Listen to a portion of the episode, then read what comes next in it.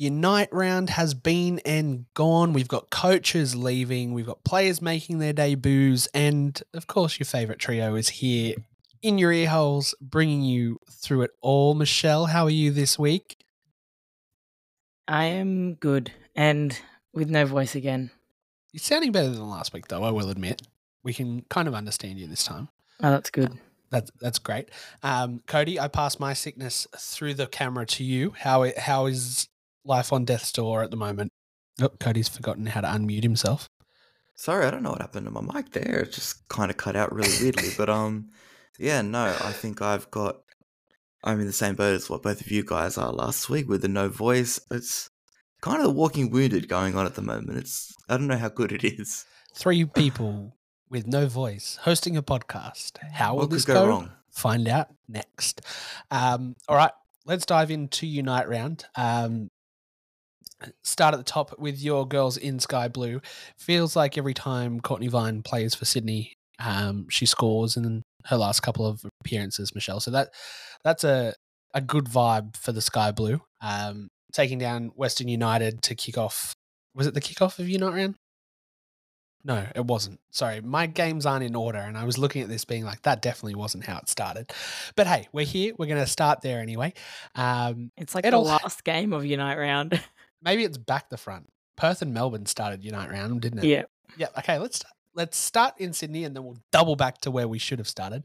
Um, off to a solid start, guys. I mean, Um, w- I mean, the whole thing was in Sydney, so we're still starting there anyway. Exactly right. Home game.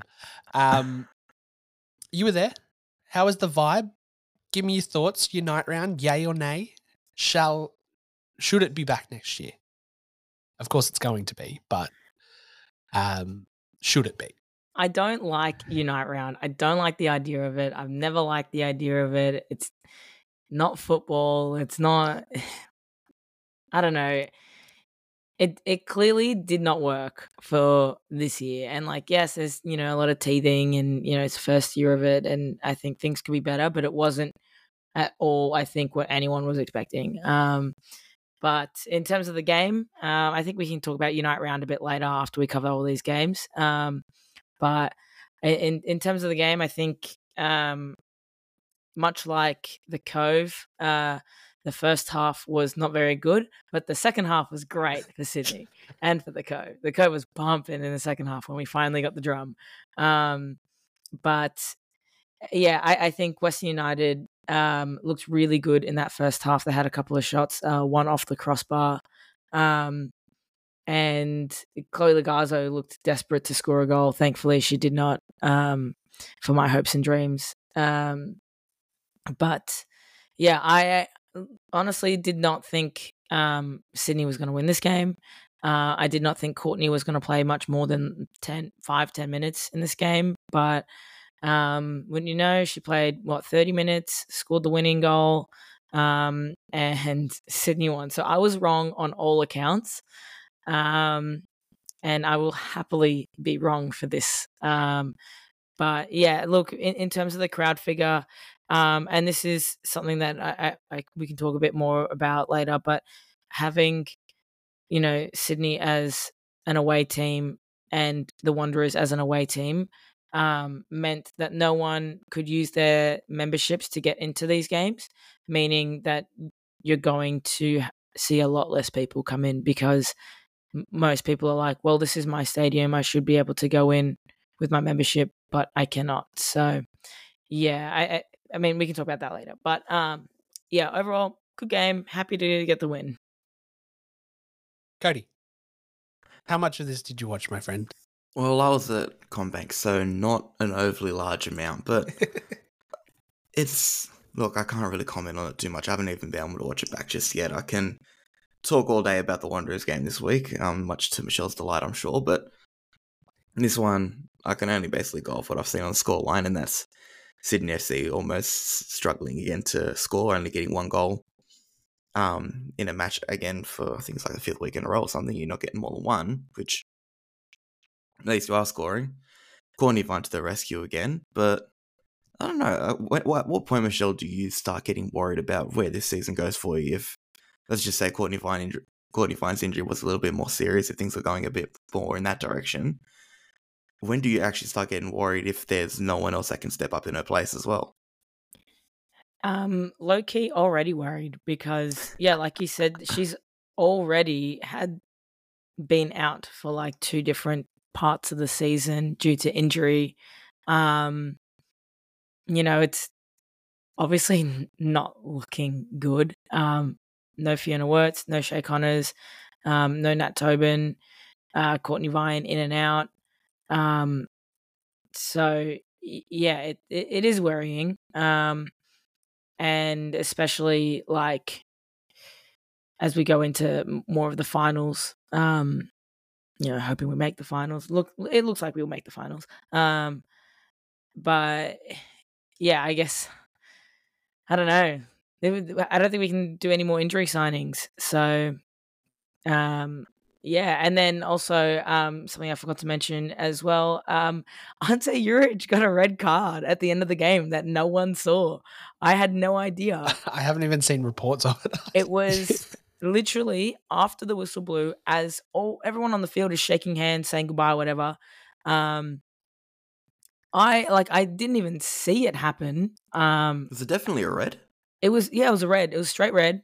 Um, because the camera, uh, so the commentator, so Robbie Thompson, um, he said on the commentary, he was like, "Oh, looks like uh, Ante Juric has been shown a red card." It's like my biggest fear is like whistle. if he's got it mixed up with a yellow or something like that. No, no, no. It was a red, and so he even looked happy afterwards.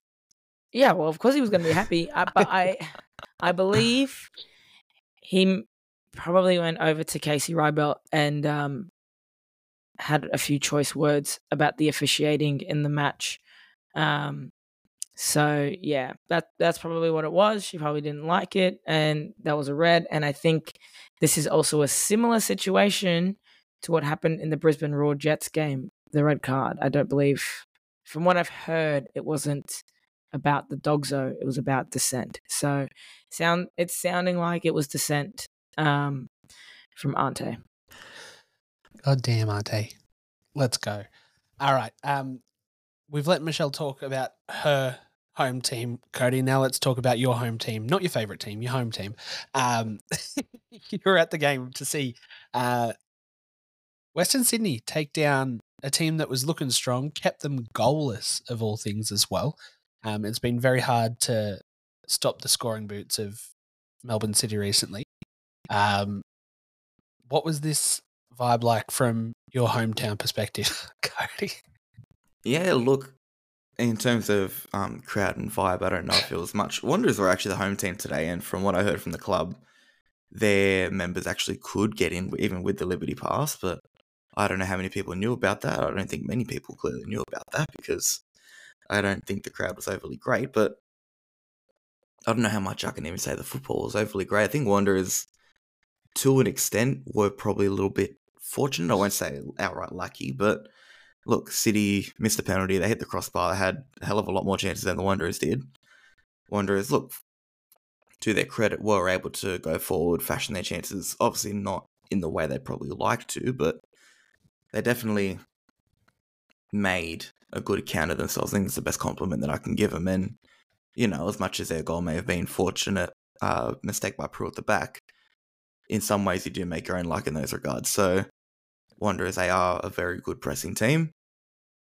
I don't know if it was a mistake they forced, but they definitely didn't make it easy for City to play out for a lot of that game. There were times that City broke the press. Laura Hughes, definitely a big uh, factor in that. But look, Wanderers should be happy with themselves. You get a win no matter how it comes against a side like Melbourne City. I don't think you're going to look at it and go, oh, well, we didn't do this, we didn't do that, we should have done this better. City will still be able to do this. You take the three points and run in that regard, no matter where the game is, even if it is at home. 100%. Um, to two travelling teams this week, let's uh, jump to Brisbane Newcastle. Newcastle getting the dub. Let's go. Sarina Bolden is looking really good. I know she's not an Aussie. Um, I sent in a group chat. Is there any way we can make her one? Because she is flying with goals. Um, Michelle, you mentioned the highlight of this game, which was the red card, um, and to make a yell up scoring an own goal as well.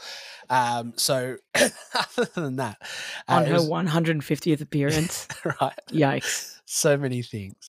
Um, a lot of second half goals this week as well. It sounded like the first half of nearly nearly every game was very either hard fought or dull. Um, you can choose the word that you want to play to whatever games you watch this weekend. Um, but three goals and a half, um, plus a red card in Brisbane, Newcastle.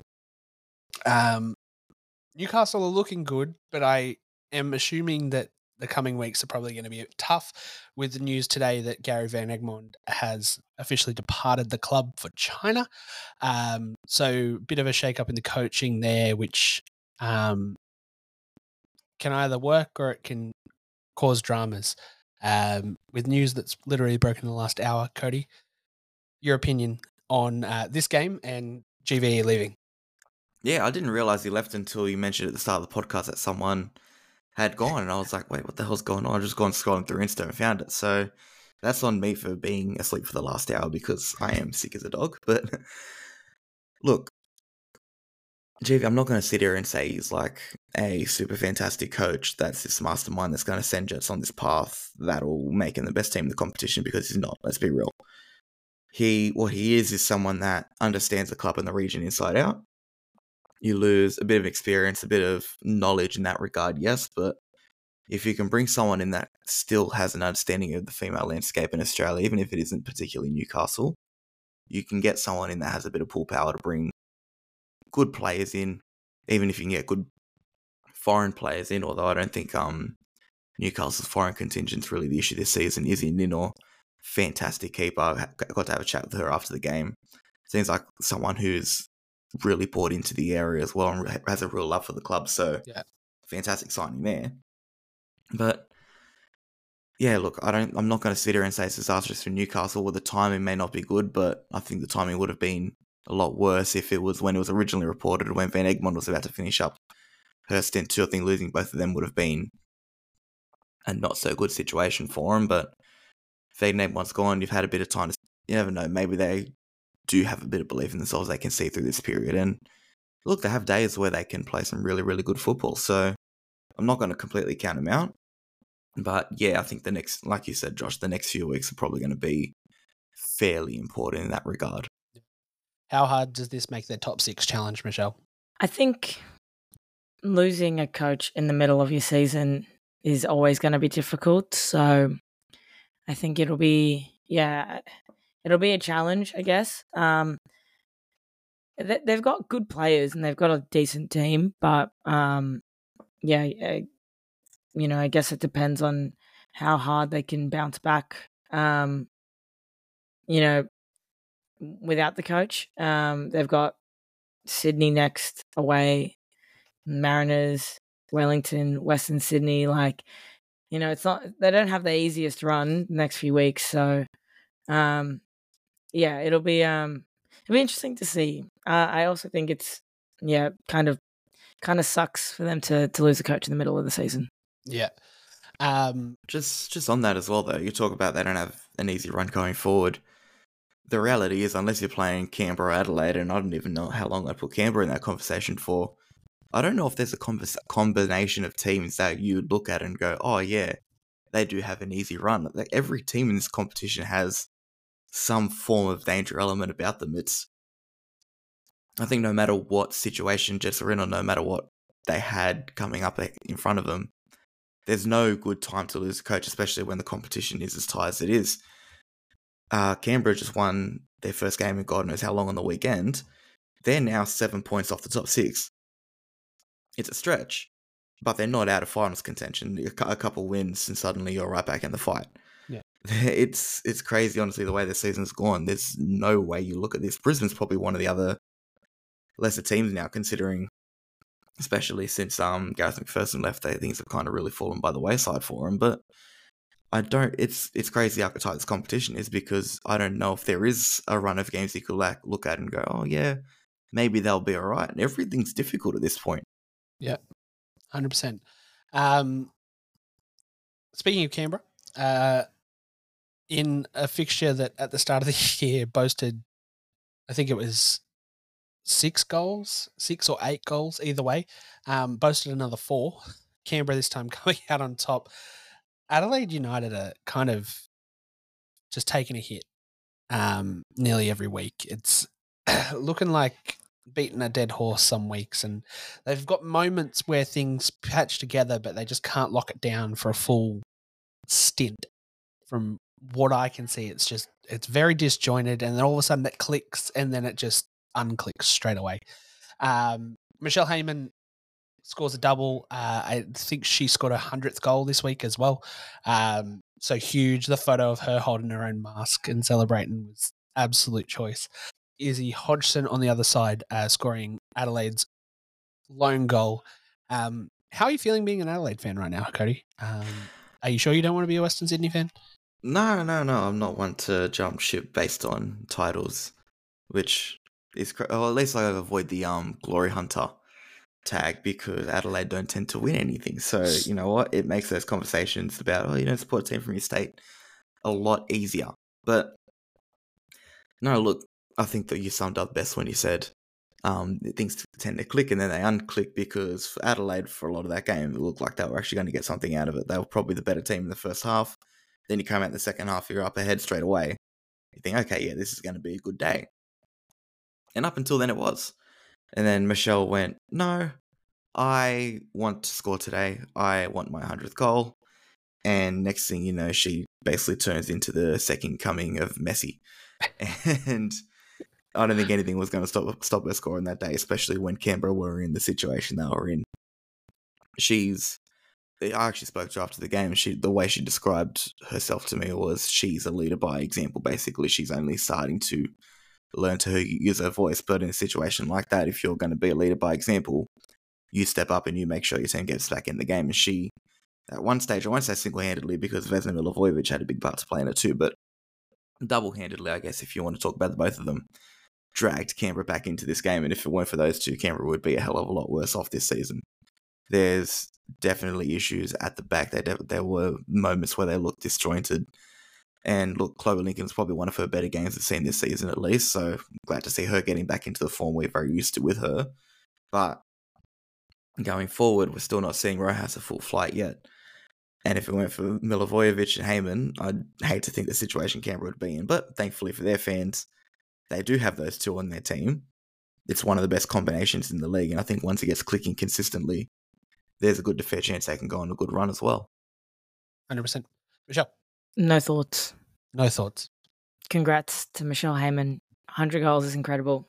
Um, a great player. And um, yeah, great to have her in the league. Replacement for Sam Kerr coming up. oh man, maybe five bring that back up. Just, just literally, just literally, everyone that scores a goal from here on out has a chance. Are we going to bring um Caspers in as well? Sure, why not? Let's just to start. be fair, I reckon like both her and her sister, like you give them twelve to eighteen months, maybe you put them in that conversation as well. Like they're both incredibly, t- incredible, technically talented footballers. So let's revisit that conversation later, I guess. But I just want to say a word on Michelle because I really didn't just, I didn't want to kind of just brush over it and talk, talking about the context of the game, but there was also the fact that after she scored a second, she was playing with this really, really big smile on her face. And I thought it was awesome to see because she just looked genuinely happy. And, you know, with professional football, sometimes people can get caught up in, I guess, the business side of things, the political side of things. And, you know, sometimes people don't end up enjoying their career for what it was. But for in that moment, you could see someone that was just genuinely happy to be where she was and what she was doing. And it almost felt like I was watching a child on the field. I mean that with the most amount of respect that I, as I possibly can for a true pioneer of this game. But she even said it herself, like I, like I said, I spoke to after the game.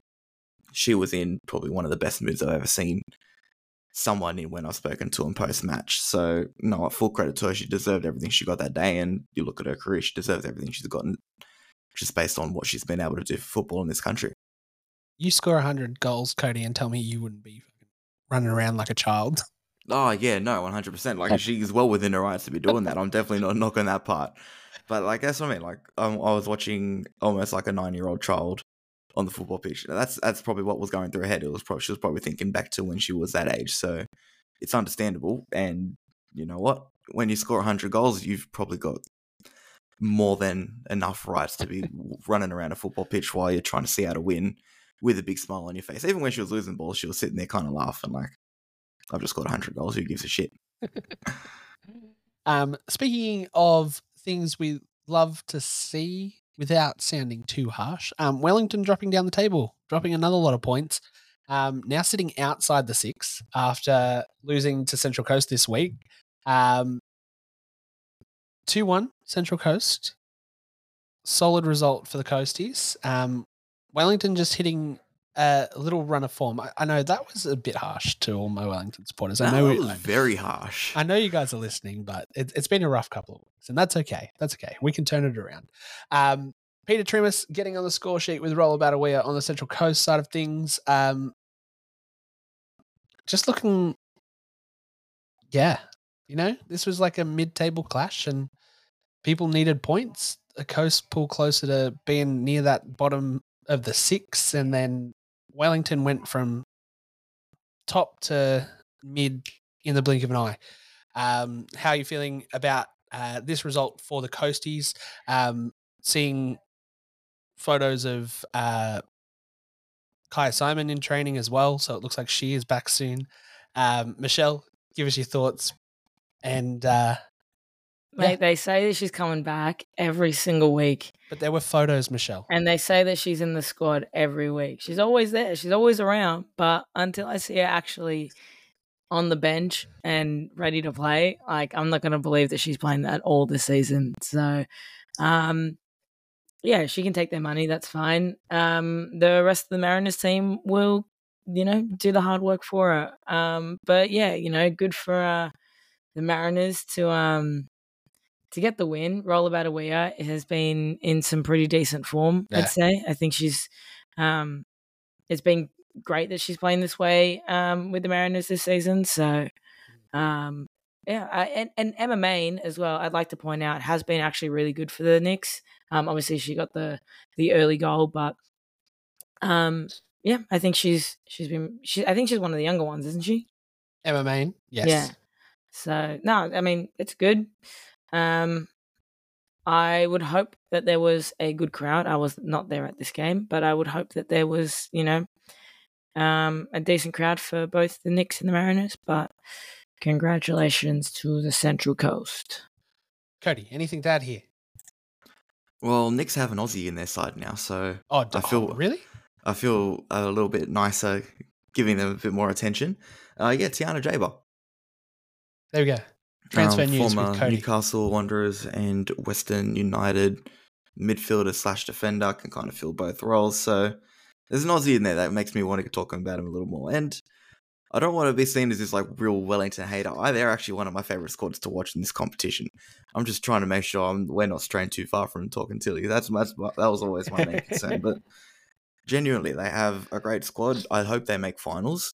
Um, look at the places that players that got uh, Foster, Fraser, even Emma Main, uh, Speckmeyer is a lovely watch as well. It's genuinely an exciting side. It's a side I hope does well. They're just hitting a patch of form where, as you'd expect with a youngish side as well, they are always going to go through these patches where things just don't really click for them. Yeah. Results start going down. You've got instances where, you know, maybe players like Fraser are, I don't want to say have too much confidence, but maybe try things that are a little bit outside their range of ability. So they are going to go through these issues. It's just a matter of how Paul Temple Temp navigates the situation, tries to get him back on track.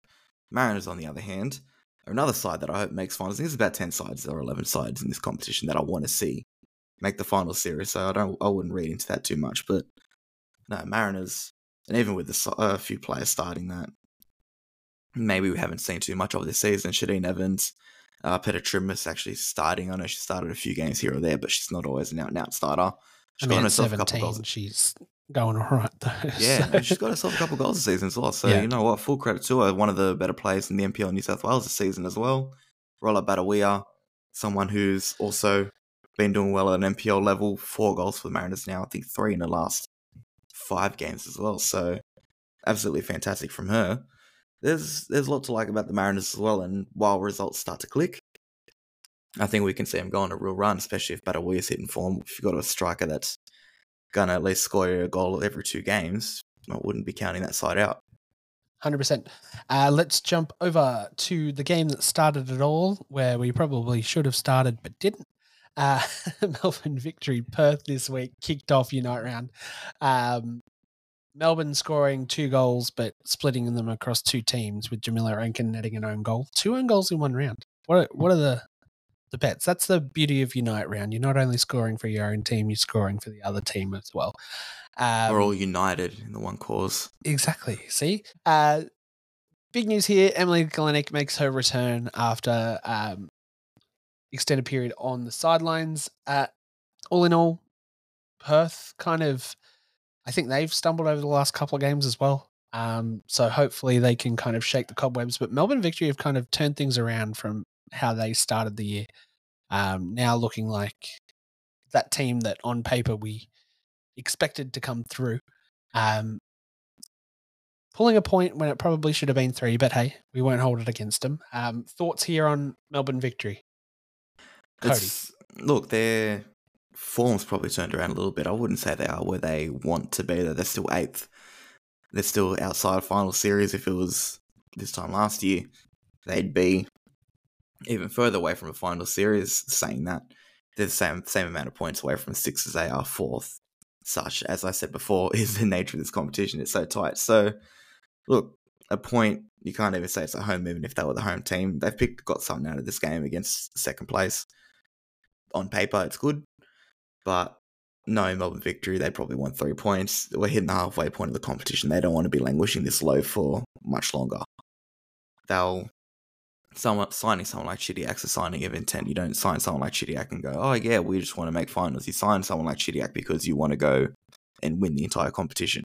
Yeah. And fair play to them. Chidiac's slowly starting to get involved again, starting to get from what I could see, looks like she was the best player on the pitch in that match as well. So you're getting what you need out of her. I'm sure goals and assists will follow soon enough. But um yeah, I think Victory will want things to start clicking a lot better a lot sooner rather than later. 100%. Michelle, anything to add here for our final game this week? I did not watch, so not much to say. But um, yeah, I, I mean, Sydney Sydney didn't have the greatest start to the season either, um, and they've, you know, they're sitting in third now. They've turned it around. Yeah. Um, you know, there's still time. Victory can turn it around. They're literally like four points behind Sydney. So it, like yeah. Cody mentioned earlier, it is a very tight competition. Like anyone can still make that finals uh, spot. So, um, yeah, um, I think you guys have nailed it though. Happy days. Have I missed something about Lydia Williams? Is she out injured or she was not in the squad at all this week? Um, watch this space. Don't know. There we go. Um, all right, let's jump over to the UK because there was some uh, debutantes this week, some games played in the FA Cup um, over there. So uh, let's start. Where did I want to start? Let's start with Leicester. Um, downing Derby 4 0. Uh, I think both Courtney Nevin and Remy uh, got on the park from the bench, which is a good sign for both of those. So hopefully that's some good starting for um, Remy to get back into the starting lineup. Fingers crossed. Uh, Arsenal, um, without two of the Aussies this week, um, Kyra came off off the bench. Uh, Caitlin started and got substituted on, but uh, Catley, I believe, was away on personal uh, stuff. Dominant display from the early whistle. Um, we're just going to fly through this, guys, because it's FA Cup. It's not league stuff, and we haven't really been capturing the FA Cup much this year. So that'll be something we look at next year. Um, Micah gets the starting goal for Liverpool against Bristol as they win and go through. Uh, Mary Fowler scored for Man City in their 4 0 win over Durham. Um, that's all there. Happy days. Uh, big news. Let's go. First start for Charlie Grant in Lily White as Tottenham get up 3 2 over Sheffield. Um, good to see Charlie not only getting that move to England, but getting straight in the squad and getting game time straight off the bat. Um, wearing number two, you know, good vibes, good vibes. Uh, In the other side, uh, Kat Gorry also starts uh, and picks up a yellow card and a substitution.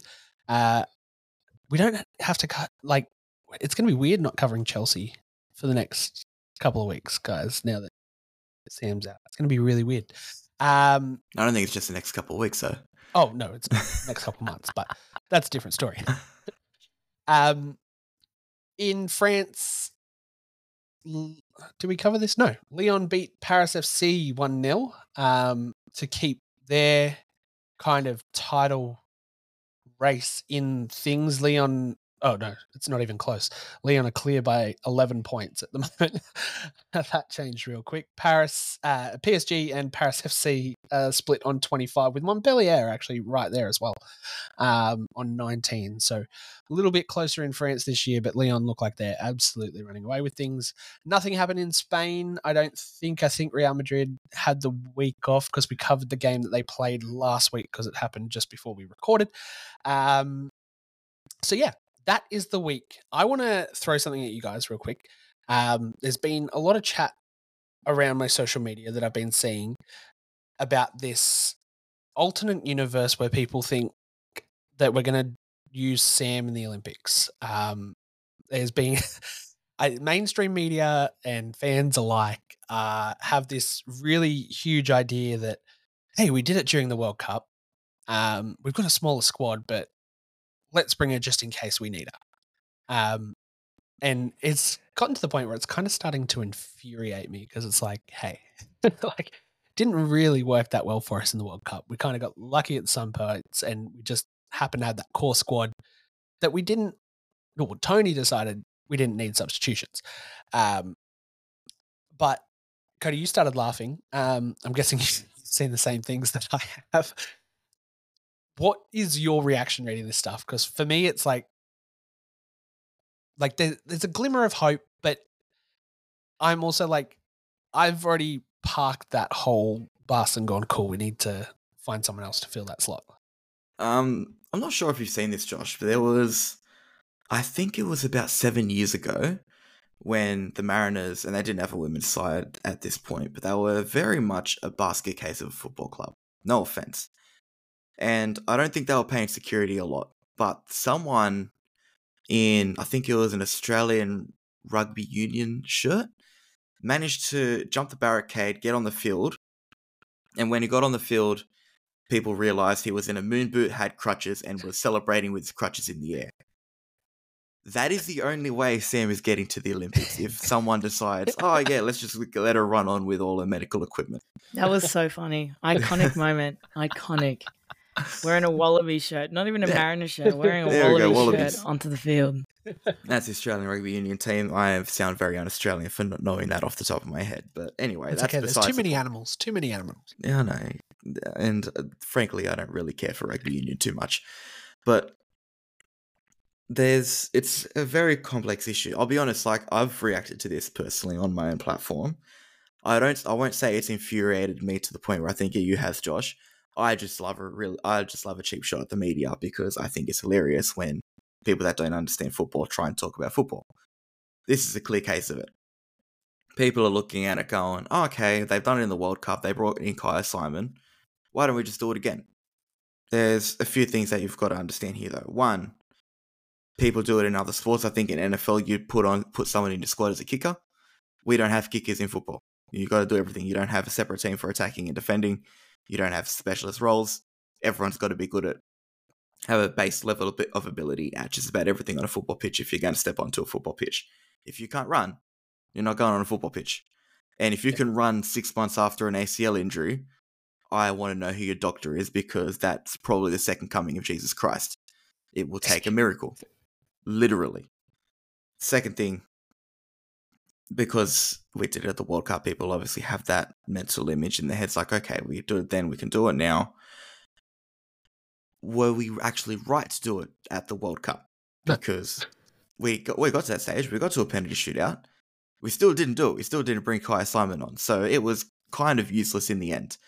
And look, there's a lot of things Tony got wrong at the World Cup. There's a lot of things Tony got right at the World Cup, in my opinion. Still, that was one of the things he got wrong. That's on the that's on the no side of things. Don't do that again. And considering the fact that we've got five less players in this squad, please do not do that again. We have other players that are well capable of stepping up. Okay, maybe not to the extent that we can get out of Sam Kerr, but we can bring someone else into the squad, change a couple things around, and we still get the same output out of the squad as a whole. The third thing, and I think this is one thing that's really, really underrated in this conversation. Sorry, still not feeling too good. Still really underrated in this conversation. I don't think people realize that Sam Kerr's not overly great when it comes to penalties. If anything, I'm not going to say she's terrible, but she's kind of bad. I would say she's terrible. it's that's what I mean. Like I compared the stats, and look, I'm not one to look at too far into stats because I think they do need to be always looked at with some context. But if you want to judge how good someone is at penalties, their penalty conversion rate's usually a good base level of stats to go off. And as much as I say I don't like them, it's it's probably duly justified in this situation. We brought Kyah Simon in that situation. Her conversion rate in her career is about 88%. Decent from what it looks like, aside from because I don't believe what I was looking at was actually including penalty shootouts that they've been in. If you just look at her general penalty conversion rate just in normal gameplay, she's only missed one in her career. I mean, you say that though, but Megan Rapinoe had a hundred percent conversion rate and then scoffed it. That's that's what I mean. That's why you can't always look at stats because they aren't going to give you a true reflection of what you're going to get in penalty shootout. Penalty shootout's one of the hardest things to do in football in terms of the mental aspect of it. You can have all the stats in the world, you can have everything backing you up. It's not necessarily going to work on the day. Just as like if you're not a great penalty, penalty taker generally, maybe you'd be able to step up in that one moment. But as a general rule of thumb, your conversion rate's a good gauge of where you're going to be at in terms of your penalty taking ability. Like I said, Kyah Simon's only missed one in her career, 88% conversion rate. Sam Kerr's is 56, and that's rounding it up. She's missed almost half of the penalty she's taken in her career. I don't know about you guys, but if someone had that conversion rate and didn't have the name Sam Kerr next to her, I'm not taking that risk and I'm not wasting a spot on that. Hmm. So, look, I like Sam Kerr just as much as the next person. She's a fantastic, pl- fantastic player, fantastic person. From what I can see, at least, I can't say I'm having a beer with her on the weekend and know the ins and outs of her life. But um, from in my opinion, if I'm taking her to the Olympics, she's filling the Martin Boyle vibe manager role. She's not going on the football pitch. She's not getting a squad number. She she can be there to help the squad out in terms of a mental aspect. Give her a coaching badge. Get her in the in the setup or something. But she's not going to be in a position where you can put her on a football pitch. It's it's plain fact. It's an ACL injury. It's not. Oh, she got a tight calf. We'll see if we can manage her through the tournament. These things are pretty serious. Yeah, Michelle. Um, yeah. Look, um,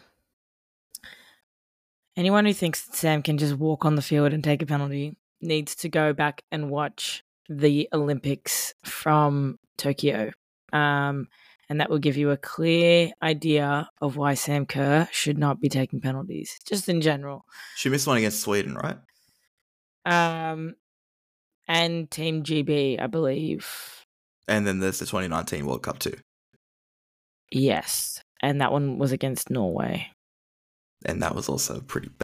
And that was also terrible. That one bad. was like skied it. I remember being at the Star watching it and just being like, "Oh dear lord." I'm traumatized thinking about it. Anyways, yes, please no one think that Sam Kerr is or should be our number one spot kick taker because she's not.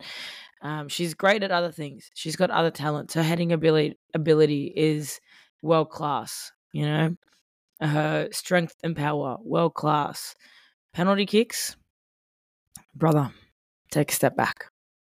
If and also, like, mind you, if you watch the the France World Cup, um, penalty shootout, she is not one, two, or three. Like, she's a bit further down the list, right? Yeah. And there's a reason for that um, which is fine. Like she's got other strengths. Like everyone's got their strengths, and it is not one of hers.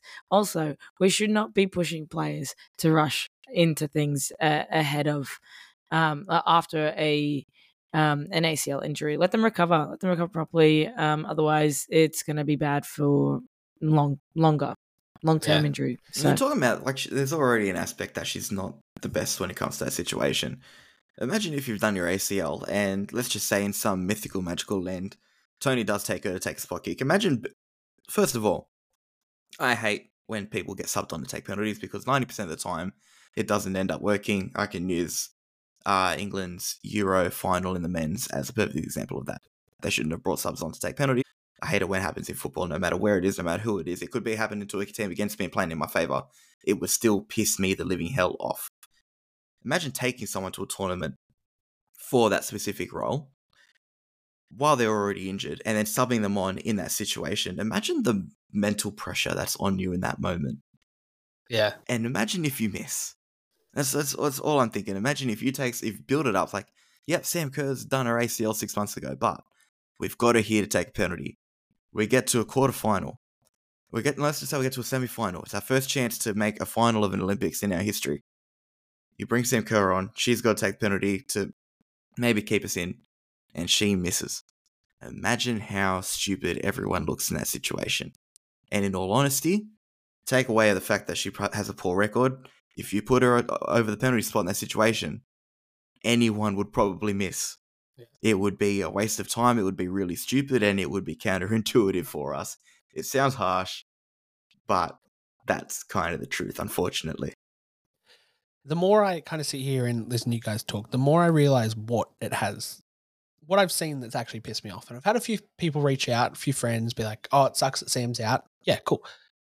And then the conversation turns to, oh, we can write off the Olympics. I'm like, mm, mm. Uh, no. we we reached the semi final of a World Cup without Sam. Um, yes, she played minutes here and there, and she scored the wonder goal against England that didn't do anything but give us a little bit of hope for 10 minutes. But this squad can do it.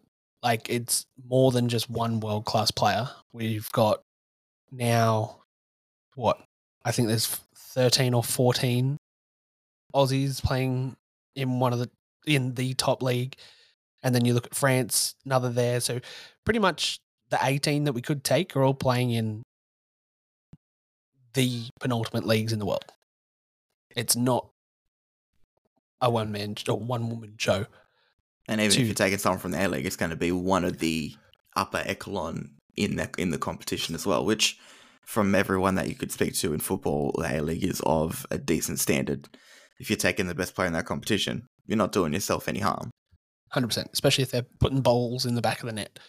Um, yes, they On might one not leg. Be, they, might not be huge, dramatic, turn a Millie Bright inside out and smashing it overhead and catching Mary Earps off guard goals, but they're going to be important, timely, and sometimes unexpected, which is something we all need to keep in mind. Um, losing Sam does not mean the World Cup, uh, the Olympics are over for us. One, we've still got to qualify for the Olympics. We haven't even done that yet.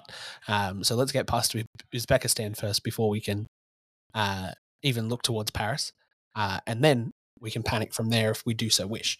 Uh, let's look ahead as to what is coming up in the world, my folks. Wait, can I just oh, can I just butt in for a sec? Two You're- things on that. One, look, I know you don't. We shouldn't sit here and say our chances of the Olympics are over because Sam Kerr is injured.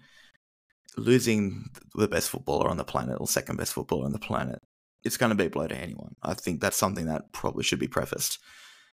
Australian sports people are very reactionary in that regard, though, where one thing happens and suddenly the world's ending. That's we're not going that far. We're probably somewhere in the middle where, yeah, look, it probably does dampen our chances a little bit, but if we play our cards right, we'll do just as good. Playing our cards right is the difficult part. We've you've got to have faith in who's out there. At the end of the day, you have someone like Mary Fowler step into that role. She's a quality player herself and someone that the Australian public should be familiar with, considering she's slapped over the front page of every newspaper simply because she has a famous boyfriend, which that's another conversation in itself. But I don't want to sit here and say, oh, we're going to be 100% okay without Sam Kerr. It's still slightly worrying, but I'd still have faith in the 18 that we take. We've got, you said as well, we've got a, an abundance of world class players. The team isn't just Sam Kerr. Yes, it's a blow, but it's not the end of the world either. There was something else I was going to say. Yes, the Olympics qualifying for it. We haven't qualified yet, but I'm just going to make one comment on this. If we don't beat Uzbekistan over 180 minutes, Tony Gustafsson really should be on the very first flight from Melbourne to Stockholm. And if there isn't one, make one and get him the hell out of here. Because if we're losing and getting knocked out to Uzbekistan, with all due respect, we, I don't, out of respect, we probably shouldn't be saying we've automatically qualified for this tournament, but we are on paper significantly better than them. And we should be doing everything that we can to show that we are. It's not arrogance, it's almost fact at this point. But it's not it's also about going out showing them I'd want to go out there and actually put on a ruthless display in the ilk that we did against Philippines. That's what I want to see from this game. I want to see us go we're moving into a stage where a lot of sides in Asia shouldn't scare us, shouldn't intimidate us, and we shouldn't be looking at going, okay, side's on a good run of form. Let's be wary of them. It should be, okay, this side's on a good run of form. Let's show them who the real team, who the real leaders in this continent are, because that's what we are. We are the best team in Asia. We should be showing that with, we should be showing that to a good extent. 100%. Um, I did miss uh, a little bit of news before while we are going to the UK. Uh, Millie Borton has uh, signed or has been Ipswich. transferred to Ipswich Town. Um, this was one that confused Cody way too much for what it should be. Essentially, how I've never seen it in football before. Like, it was a dual agreement.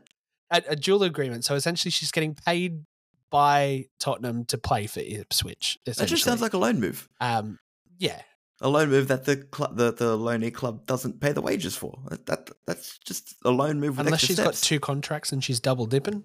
Good on Millie. If Unless she's still playing for Tottenham's youth team every now and then, or training with them if if Ipswich has a part time setup and they're not training full time. I don't know, but she made a debut for Ipswich as well in the, She the came FA off the Cup. bench. Exactly. That's what made me think of it. Um, let's look at actually open mic time. Michelle, do you have anything that I've missed this week that you want to add in? Um, Tilly two cents is what we're going to call this little I segment of the show. I was just going to say if maybe if anyone wanted to give their thoughts on Unite Round um, in general, Oh. I, I mean, for me, again, like I said earlier, it's not something that I personally enjoyed. I didn't care for it. It was never something that I was in agreement with. Um, yes, it is better than the grand final decision, um, but not by much, in my opinion. It's still a money grab. It's still anti-football, in my opinion. Maybe that's a bit harsh, um, but yeah, I, for me, didn't like it. Um, there was it, it didn't feel like the the football festival that they were kind of like advertising. There was like no activations. I got a free Big Mac bowl, which was great. Um, but yeah, like there was like nothing there. Like apparently you couldn't even buy merch anywhere from like other teams. I know the Allianz store had some, but not everyone else. Uh, I don't think CommBank had many, and I don't believe Leichhardt had some. I think Leichhardt had like a a Mariners tent, from what I heard. Um, but it doesn't sound like there was the activations were good. I think there was too many clashes, uh, especially on the Sunday. Um, so yeah, I, I think if they do it next year, it'll have to be done a lot better. Cody, um, I know you, you were on the opposite side of the city. Um, what was it like from from your end? Look, in a way, it kind of just felt like going to a normal A League doubleheader. Days were a little bit long. I won't say I hate the idea. I think in terms of, and look, I'll probably, in terms of men's competition, because they don't have a full home and away season and we're still in a competition with no promotion and relegation, you can get away with it. The funny thing is, I think if I went to the women's doubleheader in Leichhardt on the Saturday, it probably felt a little bit more festive, mainly because I saw a lot of people from interstate I hadn't seen in a while. Shout out Kieran Yap. But um, it felt like it almost suited the women's game a little bit more in terms of the actual fan base of them. Felt like a lot of fans on that side of the game are willing to kind of get around other teams and actually go and watch a double header and go and watch other teams outside of their own. A look at the Wanderers game on Friday night. The RBB rocked up for their game. MacArthur left after their game. Even on the Sunday, even on the Sunday, it was probably the same crowd for both games, but it was two completely different sets of people. So there are instances where I don't think people really bought into the weekend. It could have been because there wasn't a lot going on outside of the outside of the matches. Maybe that's something the APL need to revisit. If there's one thing as well, I'd say is probably don't do it in the middle of summer because they've got both extremities of either being really, really hot or pouring down raining. But um, I wouldn't be surprised. It Has if, to be summer. Has to be in the school holidays. Our league's Ah. in summer. There's no other time that they can do it. Oh, I'd do it. Oh, actually, if you guys shout out Antonis Pergonis quickly, an idea that he's been kind of putting on all weekend is if you do it for round one, where people have been kind of football starved. You go into a new season, everything's in the one place. People are going, okay, yep, I want to go watch the opening round. No, it's that an would suck. idea. It would suck because people want to watch their opening round in their home stadium. Well, that- that teams are going to be away anyway, so they're yeah, not always going to like get that. someone, someone's at home. I don't know. Look, it's not a perfect idea. I'm happy to do it in the meantime. Eventually, look, my dream for this country is that we have proper footballing pyramids. When you get to that point and you're doing proper home and away seasons, eh, you can't have something like this. I, I, I enjoy going and watching football with people that I don't see very often. That's a part that I'll take on. It's not something I'd want to see long term, but in the short term, there's ways you can do it that'll make it good. And I'm more than happy to keep it going in that time. Uh, statistically, uh, reported attendance through the gates for this weekend was 47,500 in comparison to both the grand finals combined last year, drawing in 36. I mean, you are comparing two games to 12. y- yeah. So there is that context you got to put into it. But look, people are generally happier with it. People want to are more than happy to travel for it. People have more reason to travel because their team definitely will be playing. And look, it may be a thing that's more relating to the diehards, but there are people that are happy to go and watch other games and actually get involved in the weekend. So I won't look. Crowds are one thing, but everyone that I've kind of spoke to over the weekend, and I don't know if you had the same experience, Michelle. A lot of people that I spoke to were had fun. There's a building block there. They probably just need to make it a little bit more festive next year if you want to keep it going and actually make it a somewhat of a tradition. I think people had fun, but I think people had fun because everyone hates Sydney.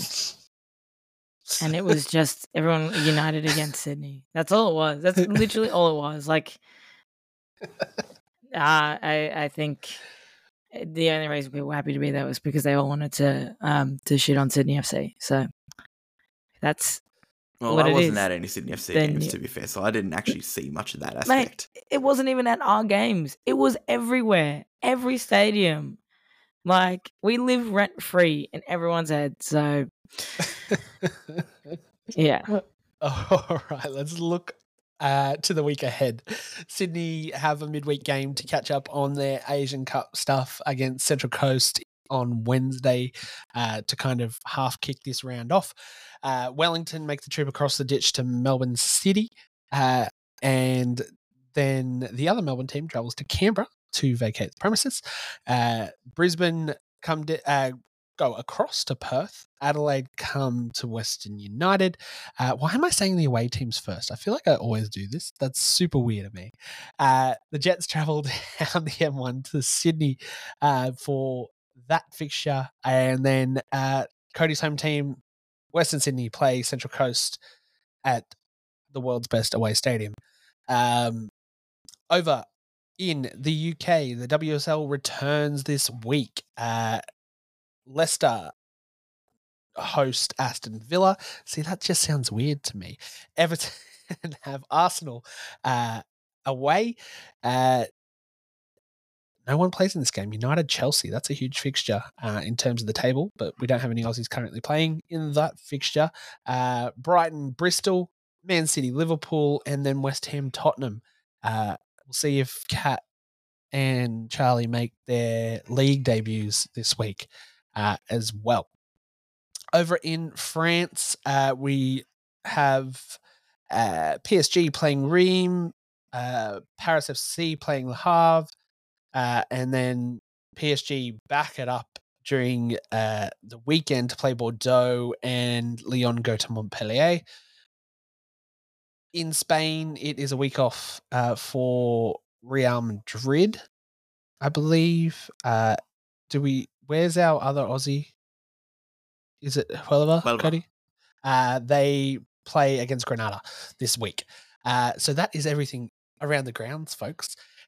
Uh, but yeah, that is all from us. I think this week. Anything to add to anybody else? Have we missed anything? Is there anything that has been left out of my microscope of this week's around the think so. world?